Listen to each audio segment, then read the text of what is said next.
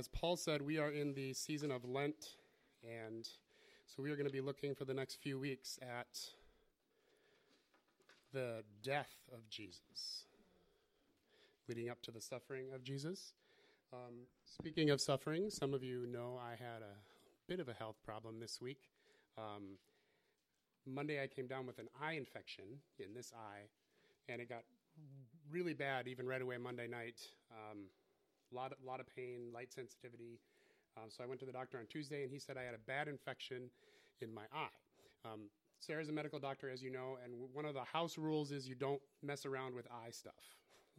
Eyes are sensitive, very susceptible.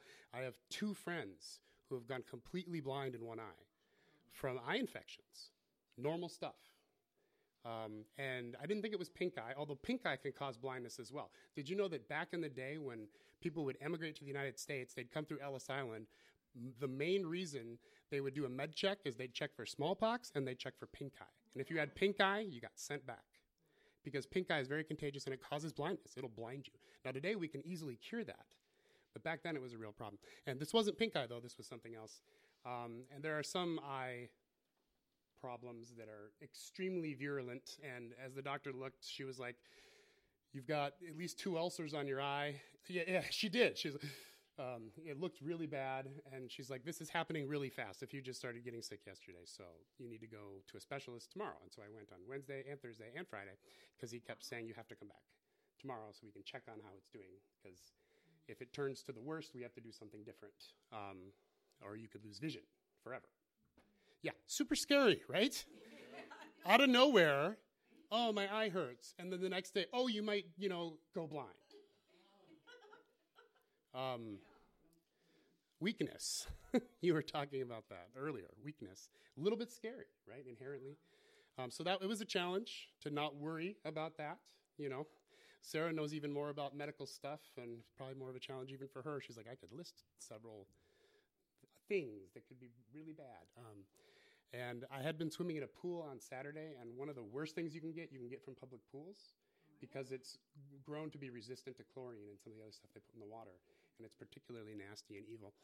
Um, but I didn't have that, praise God. I didn't have any of the real bad ones. He's like, there's a few that they're eye killers. They're just they just burrow their way straight into your brain. Um, and praise God, I didn't have any of those. But I did have to go back every day. And another challenge is not thinking about the bill. six doctor visits, four really expensive um, eye drops. The guy's like, this is X amount of dollars. Are you sure you want this one? and I'm like, I don't have a choice unless there's a generic. He's like, this is the generic. The other one was 400 something. Um, and so, you know, a, a little bit of a challenge not to be concerned about the money. We're probably going to knock out our deductible in the first illness of the year. Um, but God is good despite all that kind of stuff, right? And so the eye's getting much better. And by Friday, he was like, you can start using a steroid. So yesterday, I started using some steroid drops. So the redness has gone way down, the swelling is down. I mean, you probably can't even maybe tell looking from there that there's anything wrong. Friday, it would have been horrible. You would have sent me home if I had tried to preach.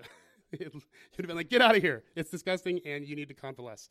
Um, but now it's looking a lot better. It's feeling quite a bit better. Um, still a little ways to go, but I'll go to the doctor tomorrow, and he will tell me it's all better, or almost all better.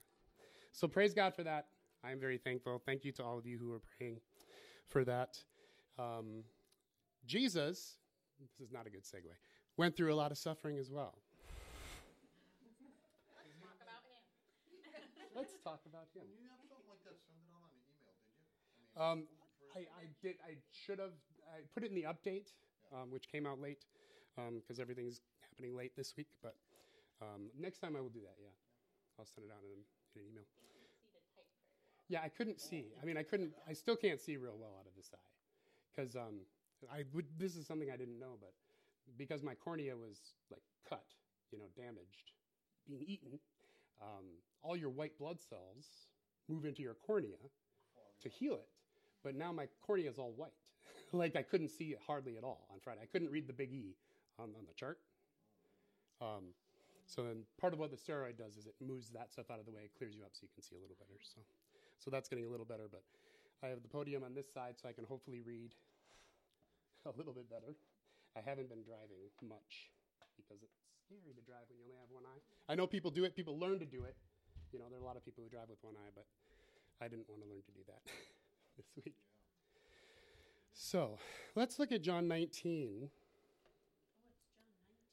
Yes, John 19. It says Jesus heals a man born blind. Oh. Uh, maybe I did say nine. Well, that's that's really funny. Well, I received that. I wasn't born blind, but I'll receive it anyway. Uh, 19. 19. Um, we're looking at verses 28 and 29. That's really funny. Um, 28 and 29. After this, Jesus, knowing that all was now finished, said, to fulfill the scripture, I thirst. And a jar full of sour wine stood there. So they put a sponge full of sour wine on a hyssop branch and held it to his mouth. When Jesus had received the sour wine, he said, It is finished. And he bowed his head and gave up his spirit. So this is the very end. End of the crucifixion, end of the passion. This is the death of Jesus. He's reached the end of his earthly journey now. He's hung on the cross for few hours. And the creator of the universe is just about to allow himself to die for his creation when he says, I thirst. And for me, this is one of those very human moments of Jesus.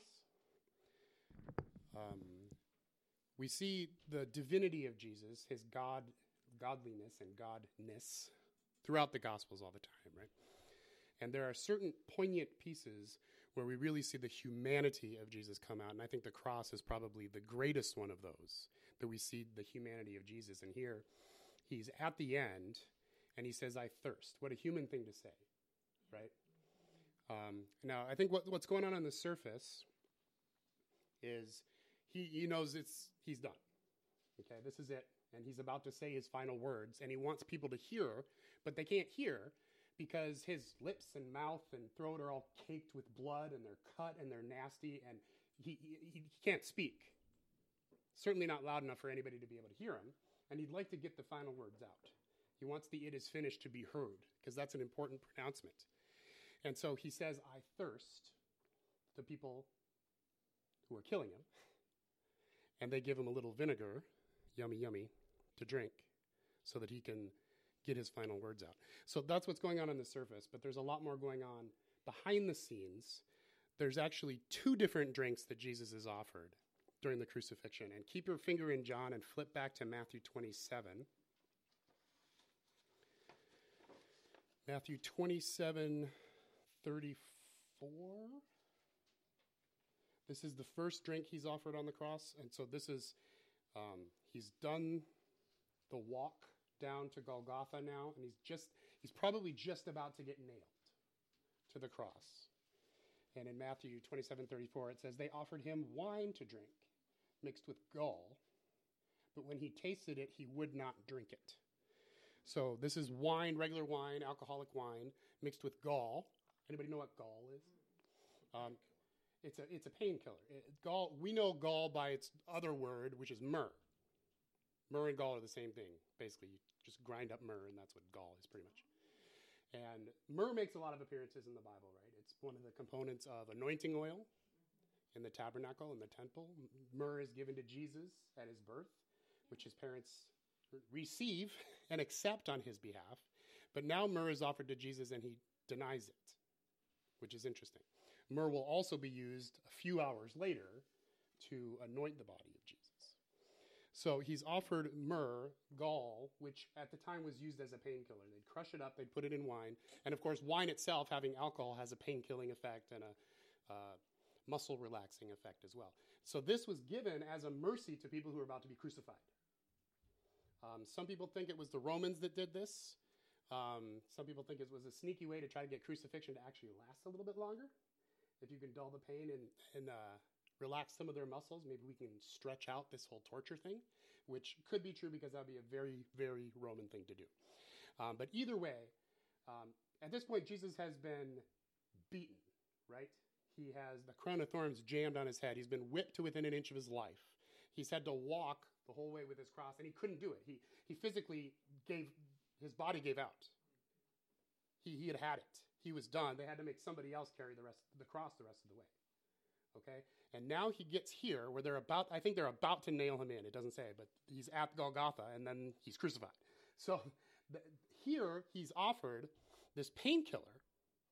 And I don't think he can see at this point because they've punched him so much and, and everything. So they're just lifting a bowl up to his lips. And he, and he tastes it and he says, No, I'm not going to take that. Why? You want to experience all the pain. Yeah. How crazy is that? I mean, I think that's exactly right, Steve. He's offered a painkiller. What more could you possibly want at this moment than anything that would alleviate some of that pain? Because what he has been through the last 20 hours or so is horrible, horrifying pain. And now the worst is yet to come, and he knows it. Right? He's about to get his hands and feet nailed and get raised up on the cross. And he is offered a painkiller, and he doesn't take it. I think that would have been the most tempting thing in the world. Now, there's nothing wrong with taking painkillers in and of themselves, okay? When you have knee surgery, Thank you. or when your eye is going crazy. Like, it's okay to have painkillers. I'm not saying it's not. But in this case, in Jesus' case, the Father had told him, You need to go through this pain. He had spent the whole previous, well, the night before this, in the garden praying that this wouldn't have to happen. Remember? Okay? So he didn't want to go through this pain if he didn't have to. But the Father had said, No, you have to. The pain is part of the deal. The suffering is part of what he had to go through. It wasn't just that he had to go through the act of being crucified, he had to experience the fullness of the suffering and the pain. That was part of his mission, that was part of the deal. And so he had to say no to that painkiller. That was the right thing for him to do at that time. But how tempting would that have been? I think this might have been his last big temptation on earth. Because, oh my goodness, if someone offered me morphine at that moment, I'd be like, give me everything you have. Because how horrible. And it's about to get so much worse. And it it's incredible to me that he that he resists this, that he says no. In, in his in his literally his weakest moment. Weakest physical moment, and not just physical, but we'll see in a second. We're talking about emotional, mental pain as well. Yeah. I think the other thing painkillers do is you can't think straight. Mm-hmm. So he had a powerful message to still deliver from the cross. Yep. So it would have sabotaged his ability to speak clearly and give his final. His mission wasn't done. Wanted to keep his wits. Yep. what he needed to do. Yep, I think that's that's part of it as well. And so this to me this is a an enormous act of humility on Jesus' part to say, Father, I'll I'll I'll do I'll not only go through all this, but I won't take what's offered. I mean, it's at his lips. It's right there. He could be like, "Oh, oops, I opened my mouth a little too far," you know? So easy to do, but no, get that away. I'm not going to do it. I'm not going to take that. That's it's amazing to me. On top of all this other stuff, um, that he's willing to do that. So that's the first drink he's offered right at the beginning of the crucifixion. And now flip back to John. John 19, this is the second drink that he is offered on the cross. And this is a little bit different. He says, I thirst, and a jar of sour wine stood there. And it, he did all of this so that scripture would be fulfilled, it says. Well, what scripture is this talking about? Keep your finger in there and flip again to Psalm 69. This is one of the messianic psalms that talks about the death of Jesus. And the great thing about the psalms in particular that speak of the death of Jesus is that they really get into more of what was happening behind the scenes. In the Gospels, it tells us a lot of the facts of the crucifixion, but this tells us what Jesus was feeling and what he was thinking. Psalm 69, we're going to start with verse 19. This is the scripture he's fulfilling that John's talking about. Psalm 69, 19. You know my reproach, my shame, and my dishonor. My foes are all known to you. Now, this is Jesus speaking prophetically through, through David. Reproaches have broken my heart so that I am in despair. I looked for pity, but there was none. For comforters, but I found none. They gave me poison for food, and for my thirst, they gave me sour wine to drink. Do, do you feel the emotional pain in that? In what Jesus is saying? The emotional pain, the mental anguish he's going through. It's not just physical. the crucifixion. We can, the physical stuff's easy for us to see. It's easy for us to, to imagine a little bit more because it's more tangible. But the emotional pain, the sorrow, the despair, the rejection, the grief. Because remember, he's being crucified now. It's not just that, oh, my friends rejected me and everything else. The sin of all of human history is being placed upon him. The Father is rejecting him as well. So his emotional anguish is extreme at this point. And that's one of the Psalms, I think, where you can really, really feel that. And so that psalm says, They offered me sour wine to drink, which is what we see back in John. Um, he says, I thirst, and a jar full of sour wine stood there. They put a sponge on a hyssop branch, held it to his mouth, and then Jesus received the sour wine. And then he said, It is finished. And he bowed his head and gave up his spirit. So he, re- he literally fulfills that scripture. John 19, we're back in John 19, 28 and 29. Any thoughts so far, questions on that? Okay, verse 29 is really interesting. Look at that, John 19, 29. So they put a sponge full of sour wine on a hyssop branch and held it to his mouth. Does any of that strike you as a little bit odd or unusual? They, they put it on a stick to, to hold it up because he's way up on the cross. But they tell you what kind of stick it was a hyssop branch. That is a weird bit of detail, isn't it? We don't know what kind of wood the cross was made of. That you would think that would be a much more important thing, right? But John puts this really, really specific detail. Like they gave him sour wine to drink. That's pretty detailed in and of itself. But to tell us what the stick was made of, that's it's crazy. And there's a reason for it. Exactly. Now, what, what was happening right now in Jerusalem? Steve just said it. It's Passover. That's exactly right. So this is Passover time, right? Jesus is on the cross, and they he says they hold up a hyssop branch. Well, when we see details like that in the Bible, when we're reading something, we're like, "Whoa, that's a really specific detail. Why is that in there, John? Why did you say that? Why did you mention it?" Clearly, his readers would have got it right away. We don't because we're 2,000 years later and not Jewish. Okay, but a hyssop branch was used back in Egypt on the first Passover to sprinkle the blood of the lamb on the doors and lintels of the house. So we're in the last plague on the house of Egypt, right?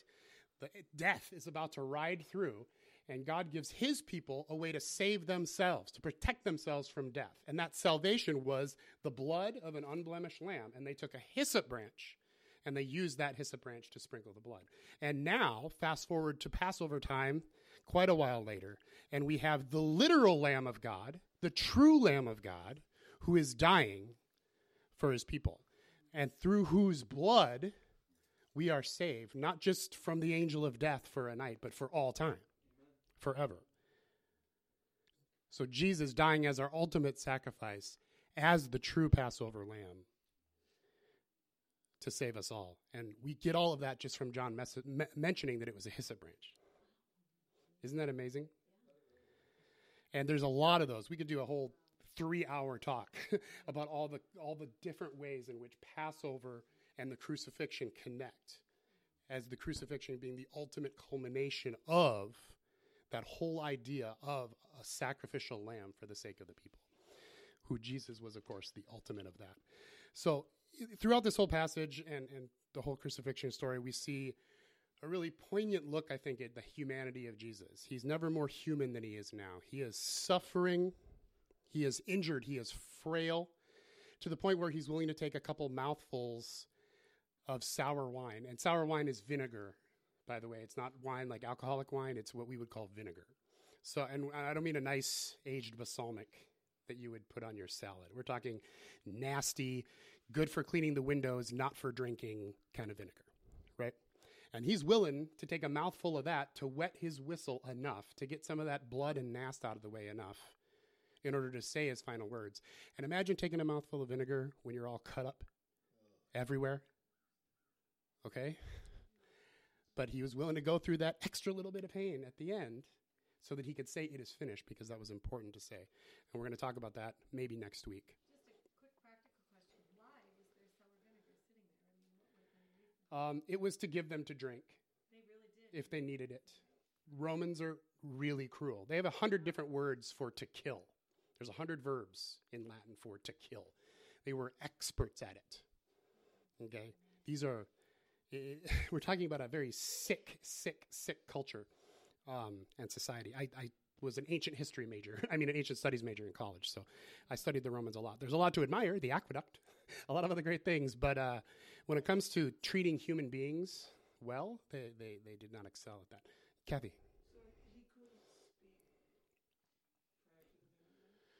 Uh, not not well. I mean, he, he could speak well enough to say, I, I, I thirst, or whatever, to the person right at the bottom, but he wanted to proclaim, it is finished, so that everybody could hear, and I don't think he was able to do that um, well enough.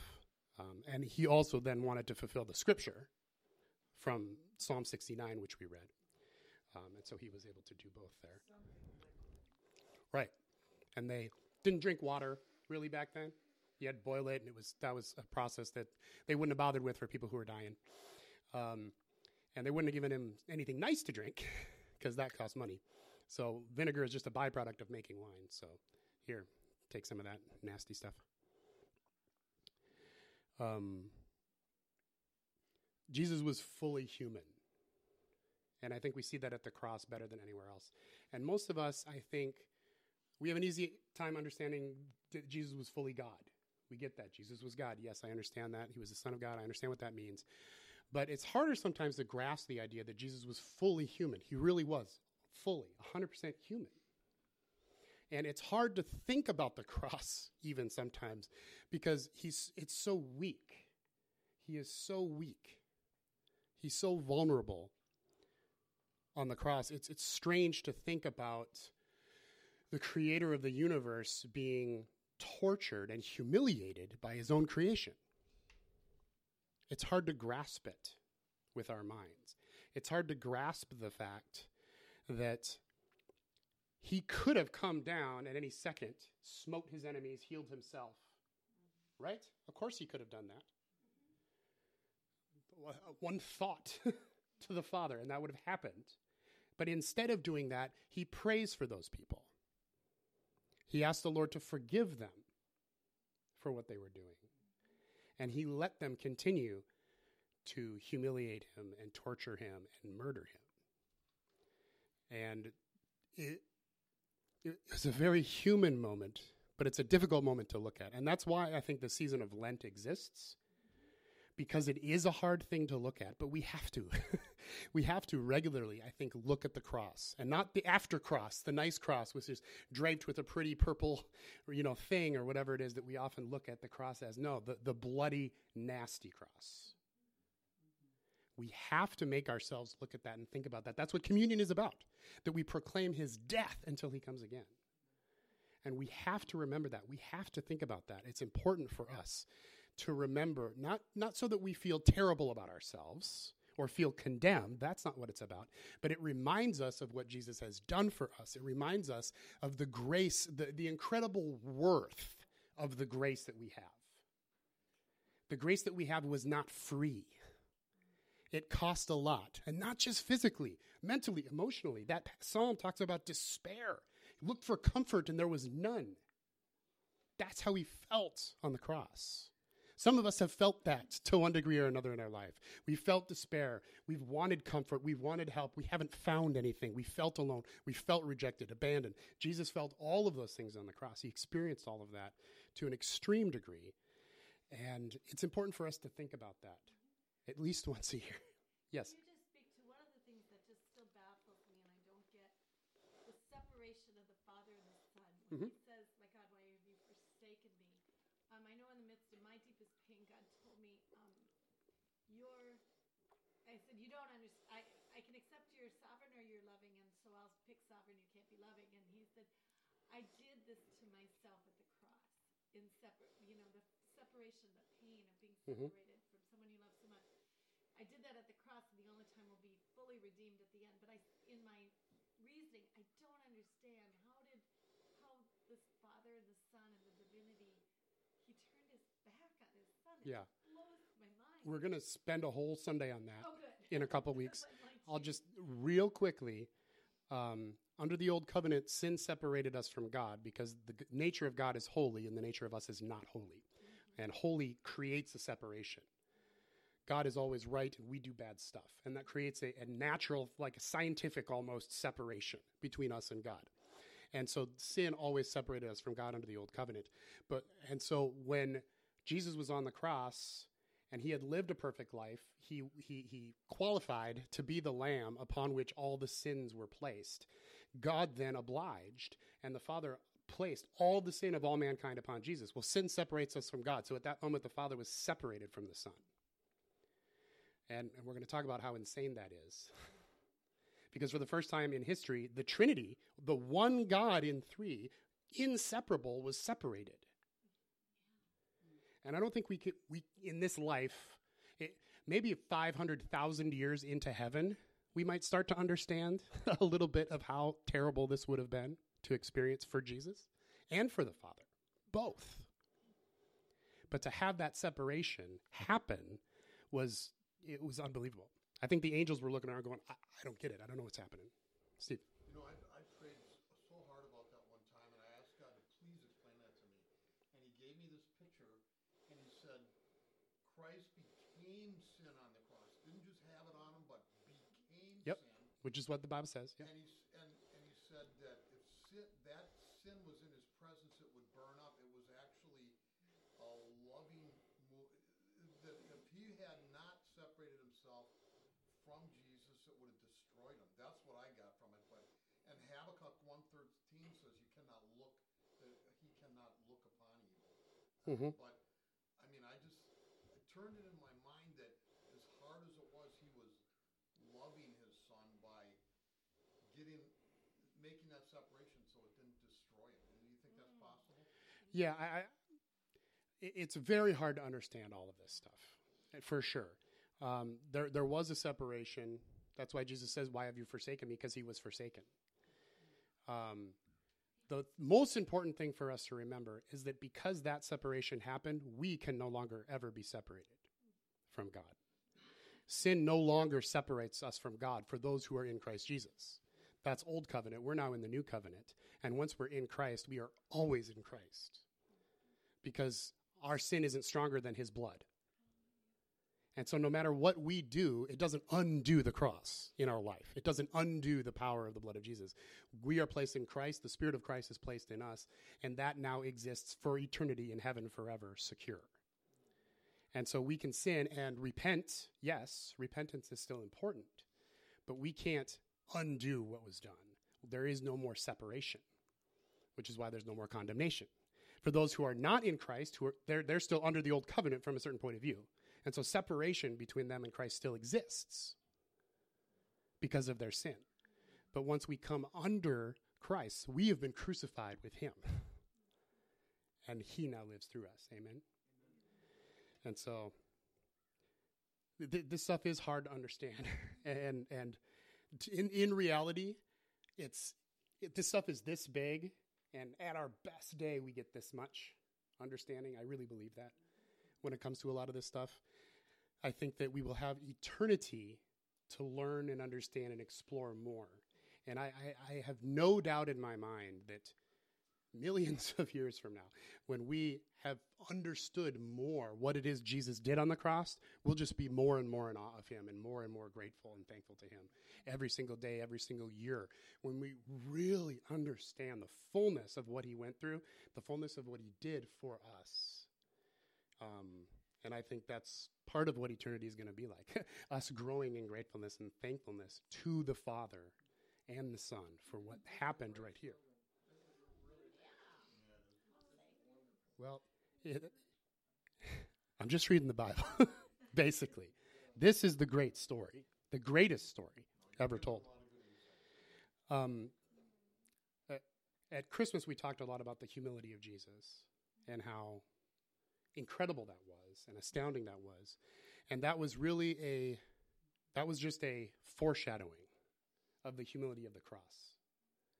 It was just a, you ain't seen nothing yet. Because on the cross, Jesus is at his most humble, his most weak. And he shows us that for God, power comes through humility, not through the overt use of power. Again, he could have jumped down off that cross, all Romans gone with a thought, but he didn't. He, it took more strength to stay on the cross than to get down. Do we all agree with that? It took a lot more power, a lot more strength, a lot more fortitude, a lot more will. Humility is usually the harder choice. Sometimes people ask me, How do I know if what I'm doing is the humble thing? And I say, For me, the litmus test is the humble choice is usually the harder one. I don't know that that's always true. I'm sure we can think of an example where it wasn't. But the humble choice is usually the harder one. And God is very humble. It's who He is, it's His nature. He's attracted to humility because it's who He is. And Jesus was never more attractive, never more wonderful, never more perfect than when He was on the cross, when He died for us. Yeah, He was just meat. I mean, horrible. And again, that paled in comparison to the internal. The internal suffering of Christ was more than the external. The emotional pain was a lot more severe, I think, than the than the mental pain and the separation. When we talk about that separation, and we'll talk about that again next week, the week after. But if I Um, just add to this idea that we got saved, yes, now we're free, but so much of Scripture talks about He made the way for us to follow, or take up your cross daily. So why do we keep getting sabotaged when we get hit with the stuff? We want God to just take it away, like the Garden of Gethsemane, and He showed us the path through. So maybe our life is much more about pushing through the cross in our life, uh, and because He's already won the victory, than about asking God to keep removing the crosses in our life. I think that's really true, and that's kind of where I think we should end this morning. Because when we look at the cross, it's not just to see everything that Jesus did for us. That's true for sure. But it's also to see how do we respond to life when life looks like that. Obviously, it looks like that to a lesser degree. I don't think any- of us have ever been crucified in this room in reality. No. But we do experience suffering. And sometimes it's extreme, and sometimes it's severe, and sometimes it feels like we're dying. Sometimes we might be. Sometimes my eye might be gone. Sometimes we might not walk again. Sometimes it is scary, and sometimes it is really hard, and sometimes suffering is real. Sometimes someone dies and they're gone. And we can look at the cross and look at Jesus and how he responded to all of these things as an example for us of how we are to respond, how we are to live in such complete humility and dependence on the Father. He is in complete dependence on the Father. He doesn't argue with the Father. Why do but why do I have to experience all this pain? Why can't I have a little bit of painkiller? Why does it have to take this long? Why? Why? He doesn't argue. He doesn't ask why. He doesn't say, "But Father, is it really necessary?" He doesn't even ask for deliverance because he already did at the Garden of Gethsemane. He did ask for deliverance. That's not wrong. When we're in those situations, it's not wrong to pray, Lord, can you please deliver me from this situation? But when God sometimes says, no, you are meant to go through this, then we can look to Jesus as how do we go through it? How, how do we do it in such a way that we can honor God? And the answer is always that we go as low as we can. Humility is always the right choice. It's always the right answer. And notice he doesn't accuse anyone else. He does there's no blame. When we're going through hard stuff, we blame, we yell, we rail, we accuse. Anybody sometimes we accuse anybody in our way. Some, I mean, like when a little kid has a problem, like Bella, she's four. If she falls and hurts herself, she's hitting me as I'm trying to comfort her because she's angry. It doesn't make sense. But we do the same thing. When we're hurting, we rail against everybody around us, even those trying to comfort us. Jesus doesn't do that because he's given himself up. He has so surrendered himself and who he is and his own future and his own desires. Do you think Jesus maybe had some of his own desires? Wouldn't it be nice if I could get married? Wouldn't it be nice if I could raise a family? I think he had those desires. Absolutely, I think he did. But he gave them up. He put them on the altar before the Father, and he said, This is my life. I give it to you. I give you my life. I give you my future. I give you everything. And I'll do what it is you've asked me to do to the ultimate degree. And that's our example that we lay down our life. And that's why I think Galatians 2:20 is such an important verse. You can jot that down somewhere. Galatians 2:20. I have been crucified with Christ, and I no longer live. but Christ lives in me. I have been crucified with Christ, and I no longer live, but Christ lives in me. To me, that verse is the cry to become more like Jesus through that humility. And to realize that we have a way to do that because God has placed us in Christ. So let, us close in prayer. Father, we thank you that you have made that way for us, and we pray that you would help us to walk into that. We know the truth of your word that says we have been crucified with Christ. We no longer live, but Christ lives in us. And I pray that you would help us to walk out the reality of that in our daily lives. And that when our own selfishness rises up against your purposes in our life, that we can let that selfishness be crucified and stay on the cross and remember what you did and how you responded. I pray that when we are tempted to yell, to complain about our situation or about other people, that we can remember what you did on the cross while they gambled over your clothes. You prayed for them, you forgave them, you asked the Father to forgive them, even. Those who were actively torturing you jabbed a spear in your side, forgive him for that. Lord, we're in awe of your humility. And I pray that you would help us to grasp that. I pray that you would give us a revelation of your humility, of the weakness you were willing to walk in and display the shame and the reproach you were willing to accept from others for our sake. And I pray that you would ha- teach us how to walk in that kind of humility.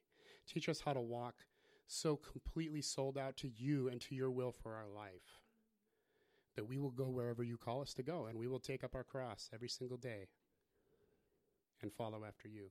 And that even when you call us to walk through those deep valleys, those difficult times, that we could walk through it like you did. We know that we can only do that through you. But we thank you that through you we can. Because you have adopted us into your family. And you have placed us in Christ. And you, we have the Spirit of God in us. And so we can become more like Jesus. Help us to cooperate with the divine nature that you have placed in us that is already humble. The Spirit of Christ is humble. Help us to cooperate with that humility day by day. And I know that you, Father God, are so attracted to that humility that your favor and your grace and your blessings are just going to constantly flow when we do that when we cooperate with the humility of Christ that is already in us. We pray that you would help us to do that and walk in that more day by day. And I pray that throughout this week you would help us to just continue to meditate on the cross and on what it is that you've done for us. In Jesus' name, amen.